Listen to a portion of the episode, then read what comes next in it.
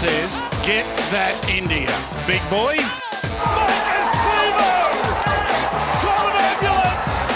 Maybe call a priest! Oh, what a shot! What a shot! Campbell Gillard! Wow. I mean, I've been saying in the last couple of weeks that sport is a funny business. Rugby league is a weird game. And uh, this week in your Instant Reaction podcast, I'm your host, 4020, also known as John. Joining me, as always, is my good mate, 60s. And uh, this one, it's a bit of a pinch yourself moment, isn't it? Was there a game on tonight? Oh, I, I mean, I, can- I can barely, I can barely remember anything. It's the last eighty minutes are a blur. No, the Parramatta Eels in in one of the most historic regulation game, season games of the. Uh, when we were, talk, we're talking about going back to the actual seventies itself, but even of just the modern NRL, with so much on the line, Melbourne Storm playing for a, piece of coveted history, a team that is always up for milestone games. Uh, Oregon, Felise Kaufusi up for his 150th NRL game, I think, as well Uh, so much to play for the Melbourne Storm. Parramatta having finally snapped their slump that lasted a month with a a solid but not spectacular win over the Cowboys. Down multiple key players. No Reed Mahoney, no Reagan Campbell Gillard, no Maika Sivo, no Ryan Matterson. Uh, no rights to be in this contest, and instead, not only not only they produced the upset of the season, arguably, but the twenty-two to ten scoreline is based on Melbourne's statistical dominance is such an outlier as well. They they have put the hard stop on the most dominant offensive juggernaut in the game. Uh, There was there was nothing nothing about tonight that was fluky in any way, shape, if, or form. if anything, it was the reverse. The flu- Melbourne had all the fluky luck. The ball, the bounce went their way. They had some, uh, you know, minor calls early go their way. They had, you know, better injury luck than the Parramatta Eels in the course of the game. It, insane. Uh, you know, uh, we we salute the players a lot, and they deserve to be, you know, applauded for their efforts tonight because there is not a single player, and we're going to talk about them at length. But there's not a single player that you know deserved to be criticised tonight. Uh, but well done to the coaching staff. Uh, much maligned over the last uh, sort of four to six weeks, and they they produced a real gem. Uh, they they outfoxed Melbourne. They had some attacking shapes that Melbourne weren't ready for. Um, they you know the defensive structures in general were incredible. I mean, Melbourne scored two tries, uh, and you know one, one of them at least was people were decrying as being too easy down that new uh, left edge, which is funny because the problem was the right edge before. Now it's the left edge. Uh, but the desperation, the want to, I mean that that from top to bottom, that is a club win, isn't it? Uh, it is it is an amazing win. I don't know about you, but I I, I think I'm going to find it impossible to create a three two Oh. one. Sorry, to award a three two one tonight.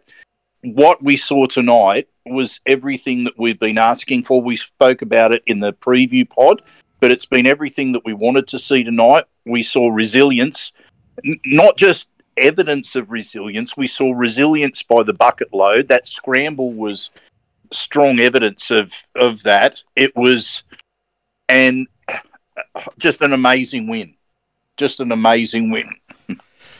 Well, let's try and make a sense of what happened on the field there because this one is a doozy. Uh, Parramatta Eels 22 with uh, many points left on the board due to just tough luck in the bounce of the ball, defeating the Melbourne Storm 10 out at Suncorp Stadium, which uh, not only did the Eels put an end to the 2021 streak, and not only did the Eels become one of the few teams in recent eras to sweep Melbourne in a regulation season in a two game set, uh, they also put an end to the Queensland streak, which, uh, as commentary was uh, rather uh, jovially uh, having a, a jest about, said that dates back to the previous state government, like the, the previous leadership in the state. It's been that long. So, uh, what a win. So, for the Melbourne Storm, it was Reimis Smith in the 18th minute and Isaac Lumelume in the 29th. They got them on the board in the first half. Ryan Papenhuyzen hitting just one of his two conversion attempts. And then for the Eels, uh, Blake Ferguson nabbing a double, and he was in sensational nick. This was a prime Fergo game and something we'll talk about uh, moving forwards, along with Haze Dunster and a sensational reward for Joey Lussick, who started and finished the uh, match sealing try in the 63rd minute. Mitchell Moses was just two from four, but geez, he squeezed those two conversions he missed. They weren't uh, weren't far off from going in. He did add a penalty goal in the 45th minute. And then in terms of the team stats, Eels just ahead in possession, 51 to 49%. Uh, time of possession favouring the Eels in a similar margin, 30 minutes and 4 seconds for the Blue and Gold to the Melbourne Storms, 28.53. Uh, since well, just ridiculously good completion rate, 90% for Parramatta Eels, 37 to 41. Uh, and that, that was one of the real big building blocks of that game, not giving Melbourne cheap possession return and holding on to the ball. Melbourne in reply, 71%, 29 to 41, so both teams with the same amount of sets. Uh, Melbourne ahead in a lot of key attacking categories, which is not surprising in the flow of that game. Melbourne threw a lot of punches at Parramatta, but the Eels just wanted it more. 210 runs for the Storm to Parramatta's 196, 1737 metres to Parramatta's 1651. Uh, Post contact metres actually very close though, 509 metres to 499. Uh, eight line breaks to four. Parramatta Eels with more tackle breaks, 27 to 25. Average set distance favouring Melbourne by about two metres, 42.4 to 40.3. Uh, and Melbourne with a lightning quick play the ball speed, 3.18 seconds. The Parramatta's 3.74. Uh, and Melbourne with more offloads as well. That was something I noticed that until the final five minutes, we didn't actually offload, offload the ball much at all. It was, I think it was at 12 4 and then ended up 13 8. So we uh, doubled our offload count very late in the piece there. Uh, Wouldn't you say, just just to interrupt your runner yeah, yeah, stats, yeah, interrupt me, mate. that, that this was a game of getting the absolute rug- rugby league basics right Yeah. and building your game off the basics, which is that what we saw tonight is Parramatta football. And there's all the criticism that's been there saying that Parramatta football isn't this and Parramatta football isn't that, and it's effort heavy. Well, mate, tonight, yeah, it was effort But- heavy, but and you- look know- at the result that you know, came. what, you know what it takes to beat the Melbourne Storm? The, the benchmark of the competition is effort heavy performances. And Exactly. And and so certainly across the course of regulation season, you might have times where the effort struggles and it's going to hurt you. But if you want to be able to beat Melbourne, which is you know that is the litmus test of can you win a premiership? Can you beat the Melbourne Storm? That's what it takes. And so yeah, reflected on the field tonight in the effort. And it wasn't just about front loading because they front loaded, but they also back loaded. Um, and I'll get to that later because visually, the scenes of what the Melbourne presents at the end of the game are almost unprecedented. They were physically pummeled. They were they could not get themselves back to make a run. They couldn't. They were falling off tackles. There was no one in support. Parramatta just literally ran them off the park. So back to defensive stats now. Uh, both teams very similar. Eighty nine point four percent effective tackle rate for the Storm. Eighty eight point one for the Eels. Uh, Twelve errors for the Storm to Melbourne's ten. Melbourne conceding six penalties to Parramatta's three, and that was a big part too. Was the discipline defense uh, in terms of defense there. Uh, Parramatta not getting uh, caught going high or doing anything silly too much. Uh, but four ruck infringements against the Eels to Melbourne's one. And then interchanges used uh, seven for Melbourne and eight for Parramatta, with a number of HIAs for both teams too, by the way, which will be part of the uh, breakdown on a team level. Individual stats, mate. Uh, leading the way, no surprise, Isaiah Papali'i, 179 metres. Uh, but that entire trio of middle forwards, Isaiah Papali'i, Nathan Brown, and Junior Paulo, I'd argue statistically, Junior Paulo, 16 runs, 136 metres. Nathan Brown, 22 runs, 100, 176 metres, uh, with uh, some tackle breaks and, and other auxiliary stats to back them up each. I'd argue that obviously season best games, if not in terms of the, reaching absolute high metrics, because you know that Junior and, and Brownie can go over 200. I'd argue not only are they season best for impact, they're arguably career best. They're just outstanding work from our middles. They bludgeoned the Melbourne Storm and really laid that platform. But elsewhere, Gutherson only 97 metres, but his involvements were quality. And obviously, he got his game cut short due to a lower leg injury, which he quickly dismissed to the sideline commentary, saying he was fine. But the rest of the backline, all over 100. Uh, Dunster, 148 metres. Penisini, 110 metres, who did great against Justin Olam, by the way. Waqa Blake, 102. Ferguson, 101. Dylan Brown going up over 100. Uh, then we had in the back row, Nathan Brown, I mentioned, 176. Off the bench, Bryce Cartwright, 108 metres. Makatoa, a solid 79.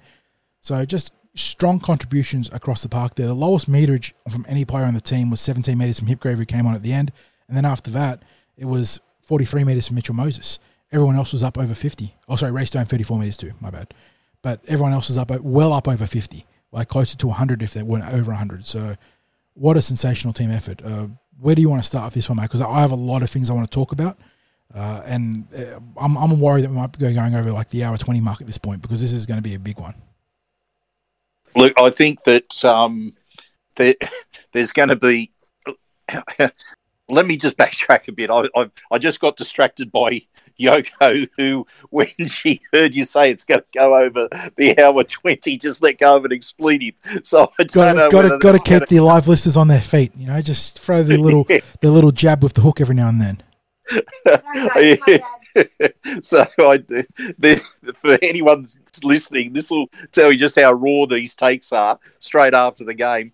But uh, I was actually going to start with the only area of the game that really concerned me, and that was we gave Melbourne some of their best attacking opportunities off our own kicks. It seemed like every time Oh we managed to have the ball hit the turf in Melbourne's quarter from an attacking kick. Somehow the ball would either find a Melbourne hand, and that's part of the bad luck we was t- talking about. our yeah. tack backs, or or they got a, a quick restart, a fortunate quick restart, and they made some serious ground off those restarts because there were so many eels that were pushing up to uh, contest the ball Yeah. that they were getting us on the back foot at those moments. That was the only negative that I could find. It was really the only time I was letting go with expletives during the game. But even then, Uh, we we we gotten inside Melbourne's heads with those kicks. They they didn't want a bar of either Dylan Brown or Mitchell Moses' attacking bombs, and we we were often contesting the ball either alone or having the dominant run at it. And then, if not for some, there are times where I felt like we could just caught the ball and played on instead of trying to tap back. But we also just had some bad luck. But even Melbourne's first try, the one set up for was it Raymond Smith? Uh, was it the first try or the second try? Might have been the second try. Came off a, a Ryan Papenhuyzen knock on in the contest that the referees missed. So we just had them completely rattled on those high balls, which is fascinating. yeah, it, as I said, that was that was the only time that I was feeling um, frustration or concern during the game because as that game was progressing, and and just to digress off off pure um, football analysis and going straight into emotion, I was sitting there all through the game and thinking, just keep going, Yeah. just keep Yeah, going, and that's the thing because you're, you're ahead by uh, 12 with uh, you know roughly 20 minutes to go. We scored in the 63rd minute, so leaving 17, 17 minutes on the clock with a little bit less of the conversion.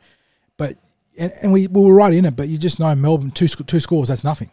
Like you just you just got to keep going. You got to keep forcing it forwards. You got to you know make that next tackle. You got to back up. You know, and then, then in that period, you know there was insane swings.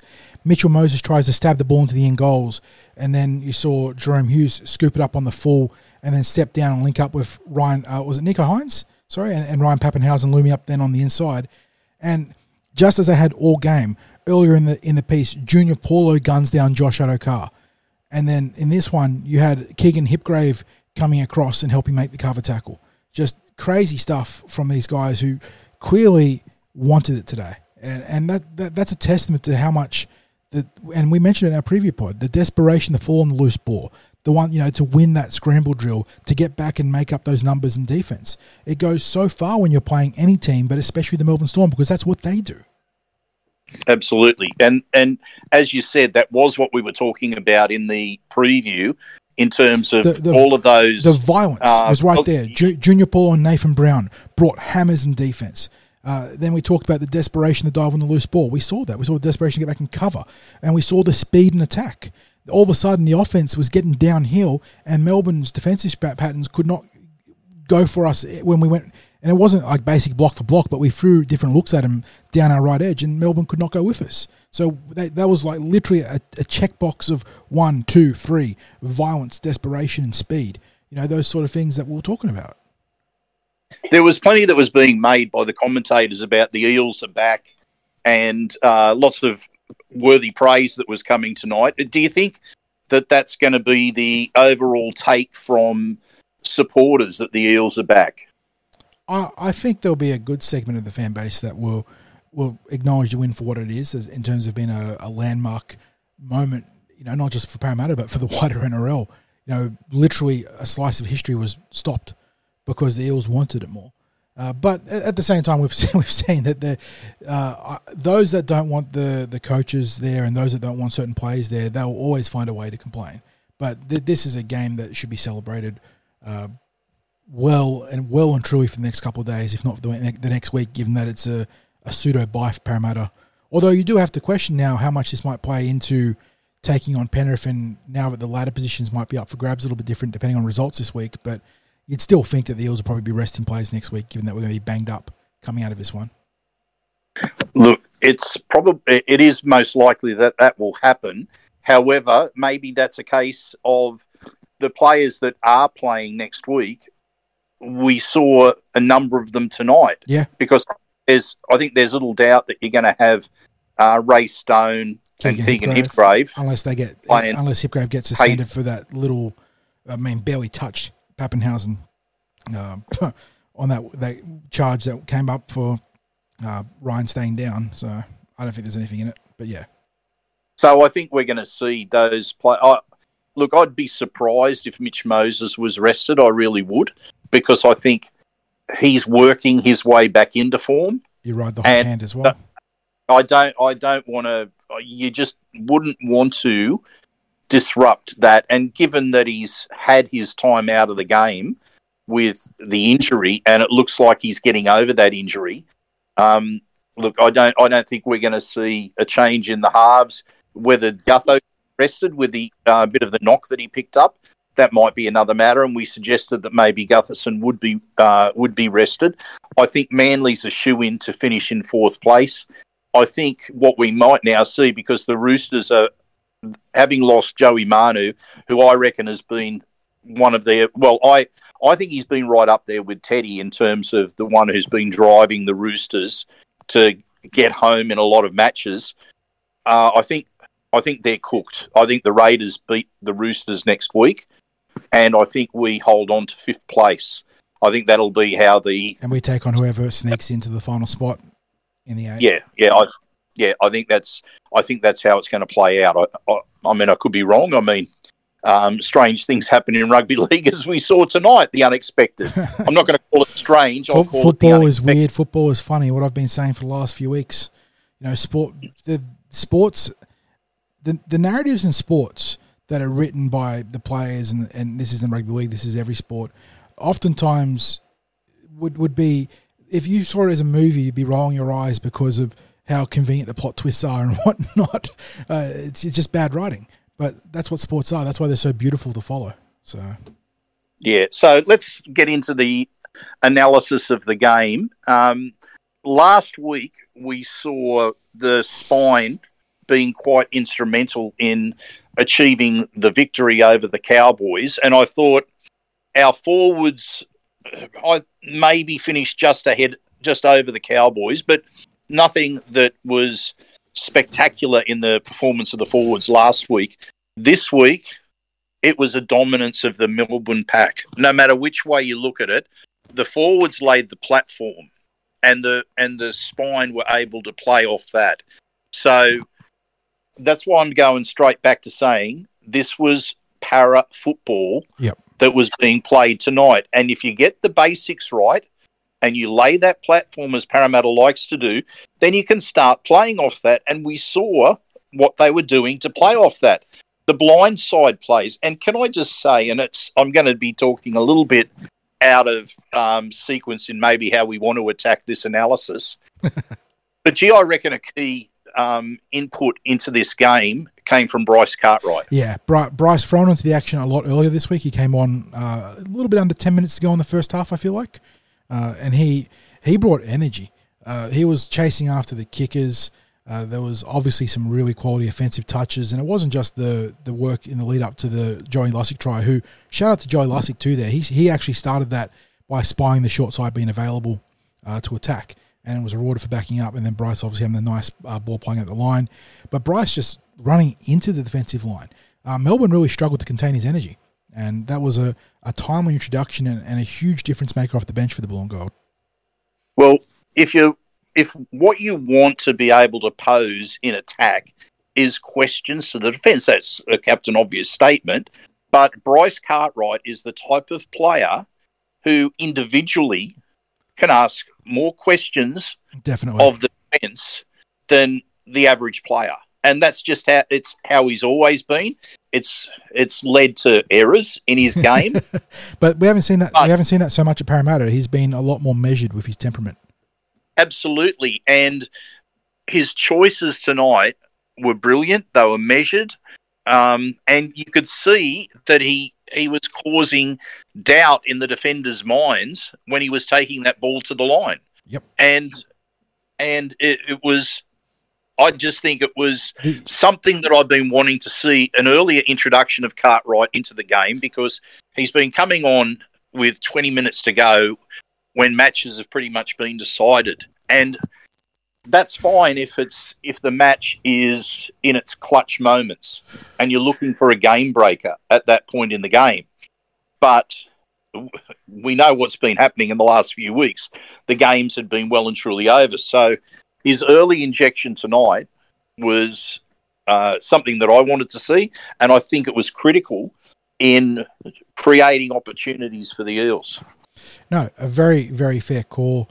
Uh, we saw a lot of the bench get involved in the last uh, exchanges of the game. Ray Stone coming on and really jamming up the storm in the middle defensively, had some nice carries too. And then Makahesi Makatoa, you know, 11 runs, 79 metres, not the flashiest numbers given that he's gone up over 100 in his first two games, but 32 minutes off the bench, injected into the contest early, uh, you know, becoming part of the middle rotation. So love to see what the bench did. And it was also uh, good to see a, a very different bench strategy pay off. Obviously, leaning heavily on the starters because that's where most of your, your blue chip talent is. But the guys on the bench, spearheaded by Bryce Cartwright, absolutely making a difference tonight. So well done to the coaches uh, on that regard, and well done to the bench players for having that impact.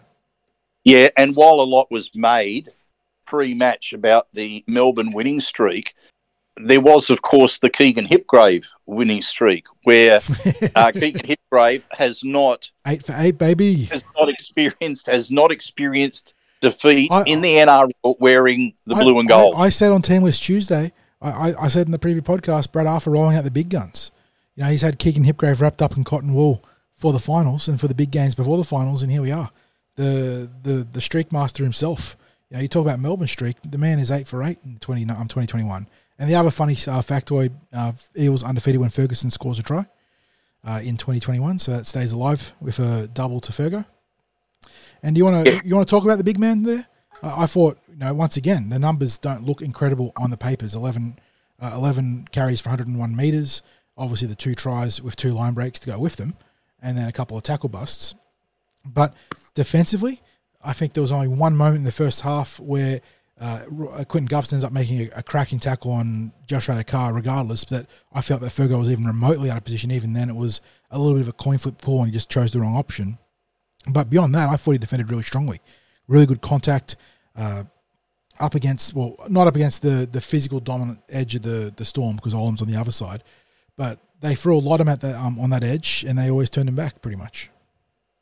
Yeah, and I suppose we have to keep coming back as we're. Uh, I mean, we're. it's interesting Oh, because we're uh, in, what am I in the excitement of our analysis, where we are jumping around a bit with different players that we were impressed by, and I, I guess that comes back to the fact that there was so many good performances across the park, so many people that fulfilled their role just as they should, that it becomes hard to just stick to one or two because as soon as one of us starts to point out a player, uh, the other one starts to come up with another one that we'd like Well, to you sort of you end up segueing into something, yeah. But uh, sorry to correct myself, they, he was up against Olam, and that was another feather in, in young Will Penisini's cap. I feel like up against the most physically dominant centre in the competition, and Will Morvan held his own. You know, Olam, you know, had a few cracks at the try line, and between he and Fergo, uh, managed to stay strong. And then the young bull in return, uh, getting uh, what was it, 110 meters off 14 carries, and doing a lot of tough work early in those sets. And barring that one moment, and that that's a welcome to the NRL moment if you ever seen one, where Cameron Munster does the cheeky little uh, uh, peel off strip on him. He was really really good. So, but that yeah that that that reminds me now of something else I wanted to talk about in, in terms of a macro level thing. But I don't want to I don't want to keep jumping across everything. But remind me later the that second half defensive resilience where Melbourne had that run of possession. Uh, that's something we really should be talking about later on the podcast. Yeah, and um, just while we're sticking on individual performances, then before we we go to the uh, looking at the defensive resolve, has has Brad got some tough decisions to make in terms of the players that are putting up their hand for selection consideration in a big game like this, uh, even last week in just turning things around when it comes to the finals. I mean, I mean, we're yet to see what's going to transpire in that game against the Panthers, but you'd have to think that if he goes in with a relatively similar starting uh, well, start 17 for the match against the Panthers. And as I said, I, he, might rest one or two players, but I think given the circumstances of players that are unavailable, I don't know whether we're necessarily going to see too much difference in the team that takes the field. We, we will be waiting um, on concussion protocols so, for both Marata and Shaun yeah, Lane. Yeah. So my question is this: Are we likely to see Will Penisini continue to be selected when uh, Tom Opacic is fit and well. Are we likely to see um, Ryan Matterson come straight back into the back row? Are we likely to see um, Oregon return to the bench? And I'm not I'm not saying this as a knock on no, any no, no. of those. They, these are difficult decisions to be made. Yeah, they, there is legitimate pros and cons, and the guys that have stepped into the breach have stepped up. So that's why we're having this conversation. For for mine, I feel like the the backline argument is pretty cut and dry. Uh, this job is now Will Penisini's to lose.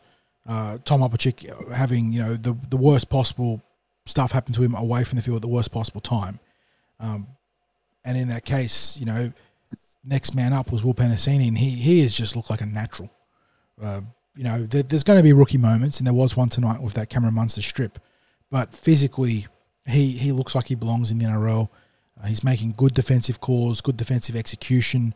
Uh, he, he brings, especially given how we've been a little bit light coming off our, our goal line, I feel like he brings that extra oomph in those carries. He's good for, you know, eight plus meters even when a set defensive line is in front of him. So that job for mine is Will Penisini's to lose. Um, and in light of that, uh, the question is, do you play him against Penrith? I don't know. I feel like you do, but maybe you, you want a cotton wool as part of the core players. I don't know. The other, the tougher questions for me, geez, that, that edge spot now, Marata Niukore has really helped shore up that right edge defensively. He runs hard. Uh, he, he brings so much aggression in defense. Does Ryan Matterson come back into the starting team, or does he go back to the bench? I don't know. That that one I cannot tell you. On, on yeah, that that's the. That's I think that is one. a genuinely tough question. Because on, on the bench, uh, I could see Oregon coming back into the mix for Ray Stone, maybe Keegan Hipgrave, depending on, on how they like their matchups. Uh, if they feel like they're going to need, because once again, you're going to get Reagan Campbell Gillard back for the finals too, which is another huge factor. Correct. You're going to have two, which then, which then maybe moves Isaiah back, back to, to, the back row. Yeah. Or, or back to the bench, but yes. I, I would think to the to the back row, you'd potentially have um, Isaiah and um, Marata in the back row, and of course, um, and then and then Nathan Brown at lock, and then you're you're starting to talk about how you construct the bench when you've got someone like uh, Macca, who has done everything that's been asked of him mm-hmm. on that on that bench. Um, gee, it, it's that's what I'm saying. I think easy. it'll be it'll be interesting decisions to be made. But you know what? Far better to have decisions yeah. about players that offer something exactly than decisions about oh who are we going like, to select on that bench. I, Bryce Cartwright is 100 percent locked in. He he is your first picked impact player off the bench. Yeah, hundred percent. Yeah. Then after that, it is honestly three spots in the air because you're going to have assuming let, us assume Reagan Campbell comes back. You put uh, Ice to the edge, so you've got him on one edge, and then let's say Marata on the other edge. You've you've now got three spots to fit in Ryan Matterson, Shaun Lane, Makahesi Makatoa, Oregon Kaufusi, Will Smith, Keegan Hipgrave. Uh, goodness, am I forgetting anyone here now? I don't think I'm forgetting anyone now, but maybe I am. Just have a quick look at the teams. I think that's it. So you got you got some tough calls in there, and and I, I don't know how you make them. I because once again the the Parramatta Eels are built a little bit like an there's an element of the NBA to the Parramatta Eels. I feel like personally, where in the regulation season your bench gets more time and more time, but in the finals we're going to lean heavily on the starters because they're they're your superstars, right? Uh, Junior Paulo, Reagan Campbell Gillard, Nathan Brown. They're they're the guys that are meant to be your best players. You you, you play them for more minutes. That's what happens in the NBA. The, the use of the bench dials back a lot, and I feel like that's how Parramatta are built to play. And we saw that tonight in that you know Junior Paulo. What were the actual minutes here? Junior Paulo went 64. Ice went 74. Uh, Brownie went 74. Lane went 38, but that was with an early HIA. Marata went 51. That was with an HIA. So you know the the starting forwards, they're the ones that you know when the when the big game is on, they're the ones going to be leaning on. Yeah. Um, so just getting away from that because we're that, that's probably going to be the subject of uh, preview pods Mhm. and discussions around that. Um, let's go to the match itself and tactically, how did Brad Arthur plan this attack? What what what is that has been the core of pulling Melbourne apart so convincingly tonight? Because they'd only lost the two games prior to tonight. One, Yeah, of course, was three. Parramatta earlier in the season, but this was as comprehensive victory against a just on full strength Melbourne Storm as we know it.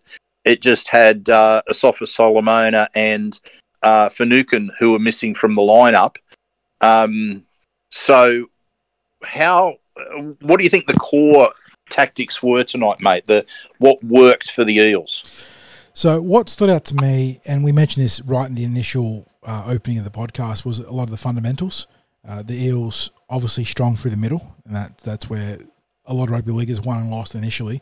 But then fifth tackle execution outside of Mitchell Moses dropping the ball early, uh, having a look at the the kick pressure, the Eels were fantastic. Uh, the both both he and Dylan Brown. I thought Dylan Brown's complimentary kick game was outstanding tonight.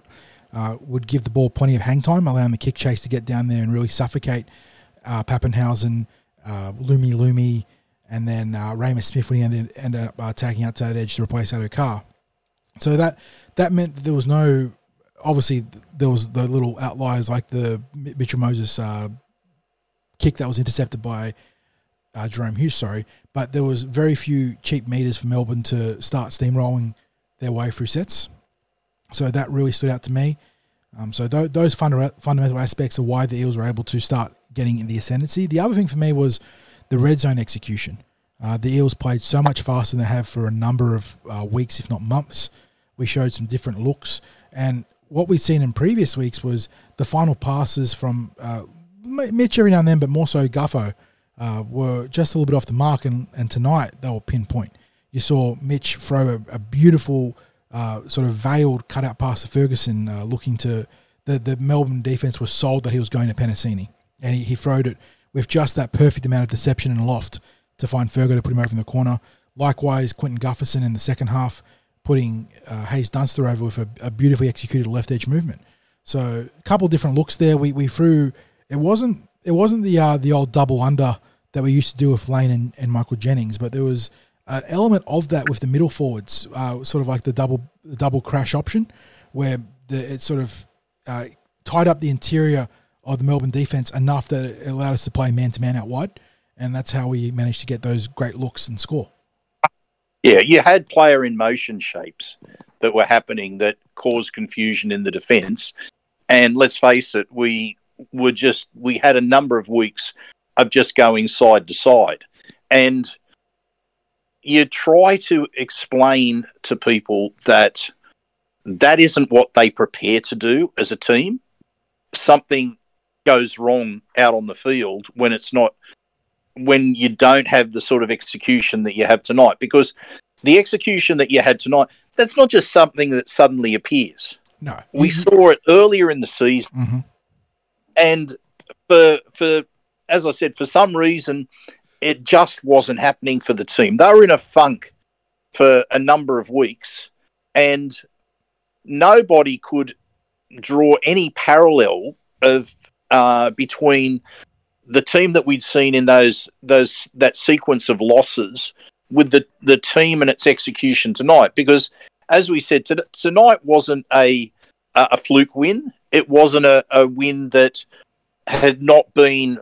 It, well, let's just say if this had have been a match played, say in round eight or nine earlier in the season, it would have fitted in with the form line that the Eels were showing at that part of the season. Instead, we had that funk that was going for a period of time, and you just felt that there were little signs last week. We talked about it last week. It, it wasn't a complete performance. It wasn't ex- a performance we got excited about, but it just had those moments where we thought, do you know what? They're looking to execute this. They're looking to execute that. Mhm. We saw that glimpse of the blindside play, hmm which led to that try from Gutho, where Haze Dunster ended up centre uh, centre field kicking for uh, Gutherson to And chase sure through enough, and score. Joey Lussick, then the, the profiteer this week we had it. We had it. Yeah, with Lussick's try. So there's all of those plays, and the thing is, that's the that's the sort of stuff that they work for. It's the sort of stuff that they prepare for. As these things aren't just suddenly appearing, and it's something that's brand new. We've we've known for years about those sorts of plays that they like to put on, counting numbers, working out the the the side of the of the ruck to go, counting numbers, calling for the ball down that side, and going for it. And like you did earlier, I want to give some praise to Joey Lussick because I gave him a bit of praise last week because I thought he took the team forward with his dummy half play, and I thought he did the same thing again tonight. Great service, uh, some opportunistic runs. Uh, you know, defended really tightly through the middle. That is all you can ever ask for from a backup half. But it's definitely, I mean, Reed Mahoney, obviously an incredible player. Um, but Lussick's play now that he's out, removed from that uh, the the team's downward spiral where he had that you know rough game against Manly. Uh, he's been closer to a starting dummy half, like an NRL average starting dummy half, than to a backup, and that's a huge credit to him. Huge credit to the recruitment. So well done to both parties there. Um, and yeah, he was huge tonight. Yeah. Now, next thing to talk about too, in uh, tactically, is the level of aggression that the Eels played with against the Storm. I thought that that was something that was maintained for 80 minutes. Junior, Junior 80 Paulo and Nathan Brown bullied them. Like there, there's no other way to say it. They physically imposed themselves to, in defense and just crunched them, and the rest of the team went with them because of it. I thought that physically, that was one of Junior's best games of the season. Might have even been close Career, to the best. career- it's a it, that is a career game for Junior. The numbers don't say it, but the tape does. Yeah. Um, the other person that I'm going to highlight for physicality is Dylan Brown because I thought that he was outstanding. To, I I actually thought that tonight was one of his most complete That was an all, yeah. That, I was about to say that that was an all round great game from Dylan. He contributed fluently in attack. Uh, he, he had some great fifth tackle options. There there wasn't that hesitation that you sometimes see out of him when he's trying to weigh up his options and, and the game's gone too fast for him. And then defensively, I mean, the, the kid has a heart of Phar Lap. He he is there for every break in cover in cover defense. He he knocks Lumelume into touch in the first half in what you know could have been an absolutely pivotal moment in the game. Uh, he, he's back for other. There was the the Nicho Hynes line break off that Jahrome Hughes thing. He was back for that too. He he just he has a, a heart unlike anyone else in terms of that sort of effort in his game. Now, now that we're talking about um, that effort that you, you were mentioning then in defence, I'm going to start off the because you wanted to get back to talking about defence. You mentioned that at the start of the podcast. You said you want to get back to that. I want to start it off by that moment that you referenced earlier, and I thought it encapsulated Parramatta's game tonight. And that was Junior chasing when Addo Carr got the, The- ball and looked and threatened to took, took away the away. took away the inside channel, so Addo-Carr had no option but to go into contact with. Uh, was it Moses? Uh, I'm not sure at the time. I'm trying to recall who it might have been, but it took away that inside channel, so he could not cut back, and he wrapped him up. And unfortunately, Addo-Carr uh, nicked up his hamstring in it. I don't think it's too serious, but it was enough to see him miss the rest of the game. But that you, you circle those as big moments, right? Because that is something you, you put on a plaque, and you sh- the rest of the team rallies to. The huge effort from the big man. He had no right to be there for that tackle, but he wanted it. I would if if I was on the coaching staff, I would create a video highlights of the effort areas from tonight. Mm. because I think there are there were so many moments, and and again, I'm going to come back to what we were talking about through the week, and I and I mentioned moments in a game, winning moments in a game, and all and and when you win enough moments in a game, it all adds up to winning the game. Yep.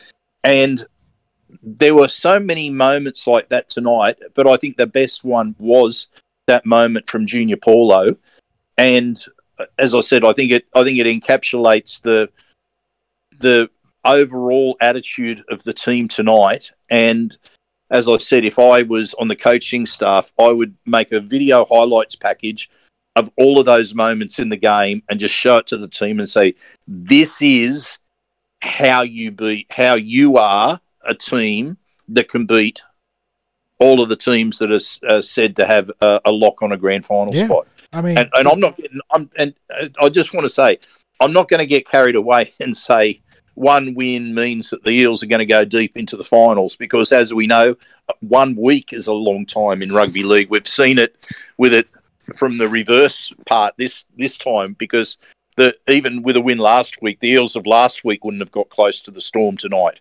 But if if nothing else, they proved what they are capable of doing with their best football. And I want them to believe in that. If they can believe that they can produce that football, because there's nothing to say that they can't. As there was nothing about tonight that was fluky because errors that Melbourne make, they forced on them. They applied pressure for the entire game. So I really hope that it it ends up being something that they can refer back to, even when they're moving forward. You, you know, you don't like to look in the mirror, but man, that's something that they have to reflect on in terms of what they are capable of.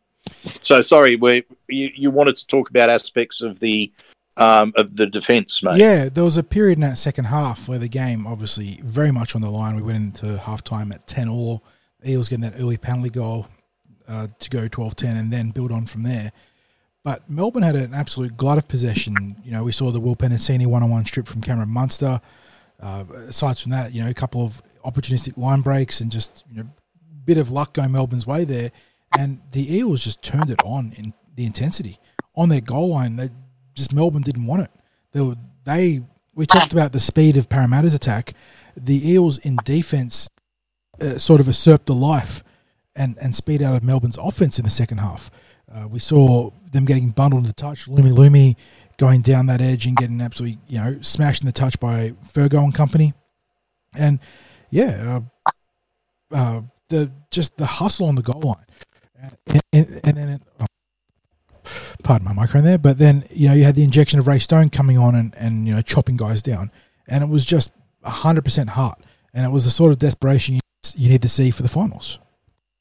Yeah, and when you get into the finals, it's going to be, and I'm going to keep coming back to it, winning moments. Yeah, and if you've got exactly. blokes out there who are prepared to bust a gut and do whatever it takes to to stop a uh, stop a break or prevent a break or stop a try, um, get to a loose ball, whatever the whatever the moment might be, force someone into touch, stop, prevent yourself from going into touch or one of your teammates um, getting out of the in goal area. Or how many times do you see a match turn on a little moment like that from a team?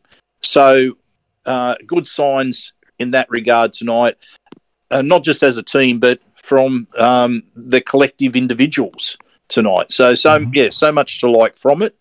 Again, and you know what? I am going to get carried away tonight. Hell, I'm going to enjoy this win. I was going to say we can't get carried away with one win, but I am going to enjoy. T- uh, I, am mean, this, enjoying this is tonight. a, this is a I am signpost win. carried away with the win, and I'm gladly getting carried away with the win tonight. Our and- expectations. So you go. You finish off. Oh no, I, I was- I was just going to say, I know that there are some supporters out there that um, it, have have actually publicly stated that they want Parramatta to lose every game from here on for the rest of the year because they have certain things that they hope happen within the club. I can't cop that under any circumstance, and so tonight I just enjoyed the fact that for all of the supporters who cheer for the team, no matter what, even if you've been, even if you've been down in the dumps, even if you've been angry with the team, if you're someone who cheers for the team regardless, that win was for you, and you and you have every right to enjoy it. For anyone who's been death riding the team, shove it up you. I think that's fair.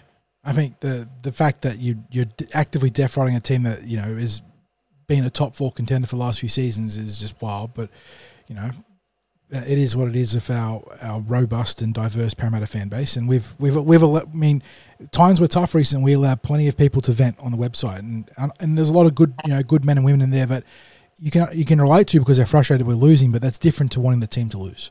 And yeah, and that's a fair assessment. And that's why and that's why I'm saying there's I know that there's supporters that have been angry and have been venting that anger, but will still be out there cheering no matter what. My own personal um, annoyance is at supporters who actually say they hope that yeah, the Eels lose. That, that, that is just ridiculous. But because exist. that I, I don't care how they what they can justify that. They can try to validate comments like that any way, shape, or form that they want. But I'll, I'll tell you straight out anyone that takes that attitude is not a true supporter. And I, and, and I would never back down from that because the moment that you death ride your own team, as I said, well, you know what you can go, go and get done to yourself. I think that's fair. Uh, but I don't want I don't want people like that supporting my team. No, no, no, if no. I have some, if I have someone that's that takes that attitude, I, I, I don't want them wearing no, the blue no, and gold during good times because, or I mean, after a win it, like it comes, that. It comes back to people that you want if you're in the trenches, right? And that is exactly the sort of person you wouldn't want shoulder to shoulder because absolutely, yeah, no, they I, know who I, they are too. Yeah, and like I said, a very fair assessment of that. But thankfully, thankfully, at least those that are listening to the podcast and those that uh, read TCT by and large, uh, if not positive, are realist in their outlook for Parramatta, which is fine because you know, like I said, sports are complex. They're weird. Um, you know, for a lot of all the good you can do, there is a lot of luck involved in sports too. And you know, Parramatta going on a bad run, you can understand why fans got upset, and you can understand why they were agitating for change. But that is very different to what you're uh, outlining, because which that fringe element certainly exists, and it is unfortunate. So yeah, and uh, but anyway, n- I, I won't waste any more time on that because that's that's probably looking too much at the uh, at um, letting any negative people out there influence any thoughts. So I move on from that because, as I said, regardless of of whatever happens, every time you have a win, you've got to enjoy it. And tonight was well, just as we said a number of weeks ago, that the loss to Manly was a memorable one for all the wrong reasons tonight was a memorable one for all the right reasons. Yes, against against adversity before the game, in terms of their form, in terms of the Melbourne's form, in terms of starting to lose players, and then during the game, the adversity that was faced with Lane, players that were going off the field, um, and uh, yeah, just the all the things that we wanted to see from the from the Eels tonight. Um, we saw it, and of course, um, it's great this week. Let's now see it going forward as well. Yeah, well, our prognosis coming into this game was uh, a win, obviously the the ideal outcome, but a competitive loss would go a long way towards uh, building towards the finals. We highlighted the fact that if you can restrict Melbourne to 20 points or less, you've done incredibly well given how much of an offensive juggernaut they've been in 2021. And then here we are in the review and 10 points. You gave up 10 points. Yeah and one of them off the back of a, a badly missed knock on that led to the possession that resulted in the try. So yeah, yeah. Melbourne, uh, you know, the benchmark competition, Parramatta went above and beyond, completed the 2-0 sweep of them in the regulation season, something that is almost never done in a 2-0 in a, a two-game set against Melbourne to win both of them is just almost unheard of. It finishes off the 19-game winning streak in 2021. It finishes off the 13-game Queensland winning streak that Melbourne had going across multiple seasons. So there is a little bit of element of getting uh, carried away this week because the, the team has earned it. The fans that have stuck true have earned it. And it, it is definitely something that now, regardless of the result next week, outside of injuries, that that's the only thing that can really hurt you now is injuries. a bad loss against Penrith where you're resting a chunk of players doesn't mean anything. Uh, It's almost 2009 against the Dragons, right? Uh, your, Yeah. your your ladder position's almost locked in, depending on results this week. Yes, you could change it um, depending on on what happens and then playing out. But yeah, uh, this is a signpost win. This is something that maybe it doesn't go on to help us win the premiership because once again, sports are weird. Sudden death football, you know, a lot of stuff can happen. But if you go deep into the season, you definitely go back and you circle this one. This is the one that they show what they're made of, and that's that's what I said in my in my preseason, my preseason, my TLT post was that this is a chance after that month, that torrid month of football where so much was said about the team and, and their character. This week was their chance to make a, a statement about that, to to write a reply in you know big, uh, sorry in in big bold letters. I'll get there. My microphone just tinkering a little bit there, but yeah, this, this was their chance to make a statement, and they did, and that's fantastic. That that's why I love sports because you can go four weeks in a row where you get absolutely pantsed and you're playing the worst football. That it doesn't even make sense that they're playing football that bad because they're such a good team, and yet here we are, one side win against the Cowboys, and then you you literally. uh, You're not carving your name into history, but you, in a way, you, you have because you're the team that stopped the streak. mate. Um, do you know what? I don't know if there's anything more needs to be said now tonight. I think we've just, I think we've we've wrapped up our emotions. We've broken down the game as much as we can. Um, Yeah, I've, literally, I've managed to. It, it, you know, it's funny. You talked to. We'd spoken before about um, talking in the in the podcast was cathartic to get things off your chest. I, I was, I was almost losing the plot in terms of the excitement of the win before we started to the podcast to the point where I didn't know if I would be able to collect my thoughts enough to um, to to have any any semblance of um, uh, well, I don't know if I want to use the word eloquence about uh, my, my football coherence. but yeah, trying to string a few words together can be difficult when you're all hyped up. yeah, so um, I feel that we've uh, through the course of uh, our chat on the on this pod tonight that the thoughts have started to come together. I, probably if we were starting the podcast right now, I might be a little bit more analytical and, and less emotional. Definitely. But uh, mate, it sounds like it, it, seems like that's probably a good place for us to uh, wrap it up. Uh, any any final thoughts from yourself? Oh, just I want to wrap the players one to seventeen, the coaching staff, everyone. This was just a like I said, it was such a club victory from top to bottom. Uh, truly, truly an awesome experience, and you know the sort of game where you're sitting there and the palpitations are happening because the, the game's so close, and you feel like years have been taken off your life because you know Melbourne can come back, and yet they just wanted it more. And that, that's what it came down to at the end of the day: is the Parramatta Eels wanted it more than the Melbourne Storm, and that's and, and like like we said back in round two, having beat the Storm then and having beat the Storm now, this team knows what it takes. Uh, you know, this team knows how to beat Melbourne. If arguably they might be the best equipped team in the competition to beat Melbourne. Uh, as, as weird as it sounds, given that they might have bad matchups elsewhere, this might be the single best team to test Melbourne in the postseason, like they did in 2017 and like they did in 2020. So, I I mean, I, this just makes it that much more pumped for the finals now.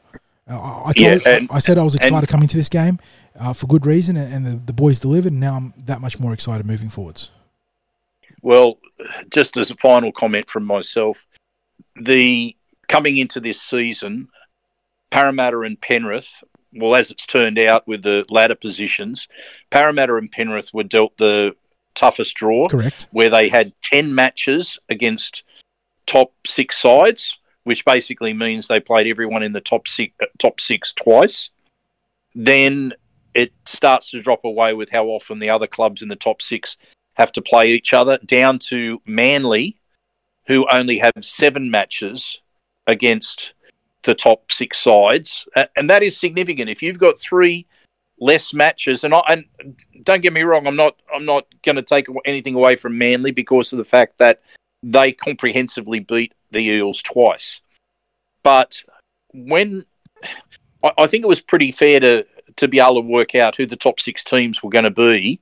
Maybe Manly might have been the outlier in that regard. That a lot of people, I think that's fair. including myself, underestimated Well, them. it, it was sort of the, hinging on Tommy T, right? And he was out for the first chunk of the season. They looked absolutely dreadful. So you could you could understand, but he came good and they came good. Well, look, the, the, the simplest thing would have been that in terms of the top six, you just swap Manly and the Raiders, Yes. and and you have the top six that most people would have nominated. So how you end up with with some teams playing everyone twice, and and then a, a team only playing them, uh, not playing everyone's twice to the extent that they play th- actually three less matches against the top six.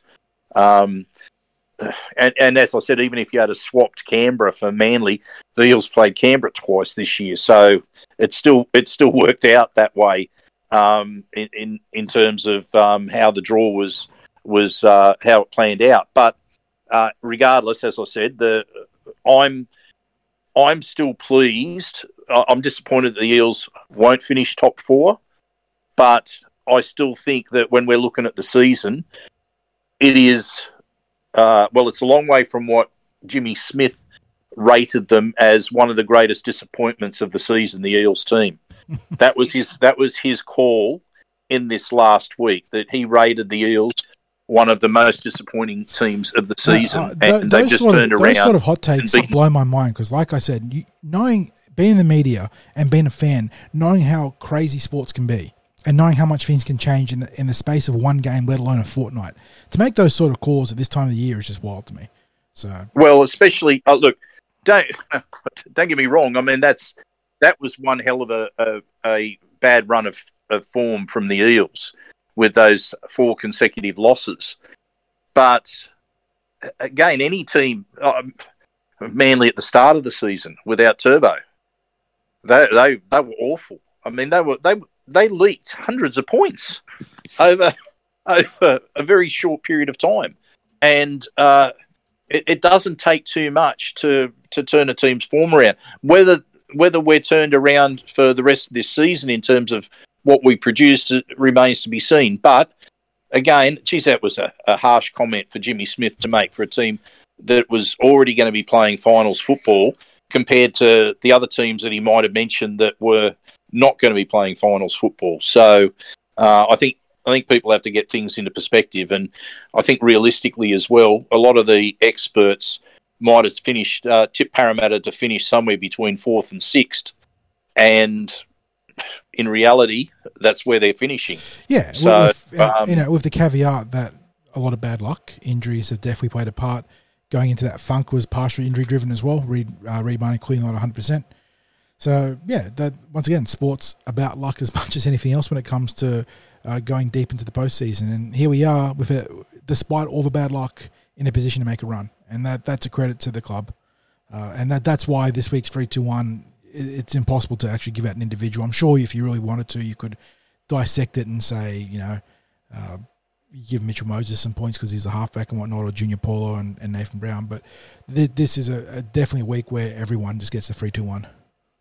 Yeah, I was going to say I'll go uh, three three points to the coaches, um, two to the uh, players' resilience, and one to the players' execution. How's that? That sounds pretty good. I, I feel like that's a pretty rare reflect, uh, pretty fair reflection of how it played out as well. So let's go off that this week. Yep. Okay, And mate. On that Uh, on that rather uh, heartwarming note, let's uh, log off and go enjoy our wins in our respective homes. And I hope that all the fans listening really enjoy this one. This, this is one for the ages. Uh, so much on the line, almost like a final in a, a, a final, if you know, if that makes sense. You know, a final in the regulation season because of what was at stake, and the Eels stepped up and delivered, you know, their finest uh, performance of the season. Uh, I'd argue that the other game against Melbourne perhaps was even of a higher quality, but given the, the conditions and, and the respective strengths of the two rosters that were closer to full strength, but because of that, that's why this was a better performance. The Eels vastly under strength coming into this game, compounded by three injuries to starters: Lane, Niukore, uh, HIA, Gutherson picking up some sort of lower leg injury that should be okay. He's going to get scans per Rafa, but they're not too worried. Uh, but losing three starters, including your fullback, and they they literally belted the Melbourne Storm off the park. Physical domination, uh, the the effort, the speed, the desperation, everything that we were looking for in this game, they delivered. And for that, I salute everyone at the club. Well done. Eels forever, mate. That's it. Thanks for stopping by and listening.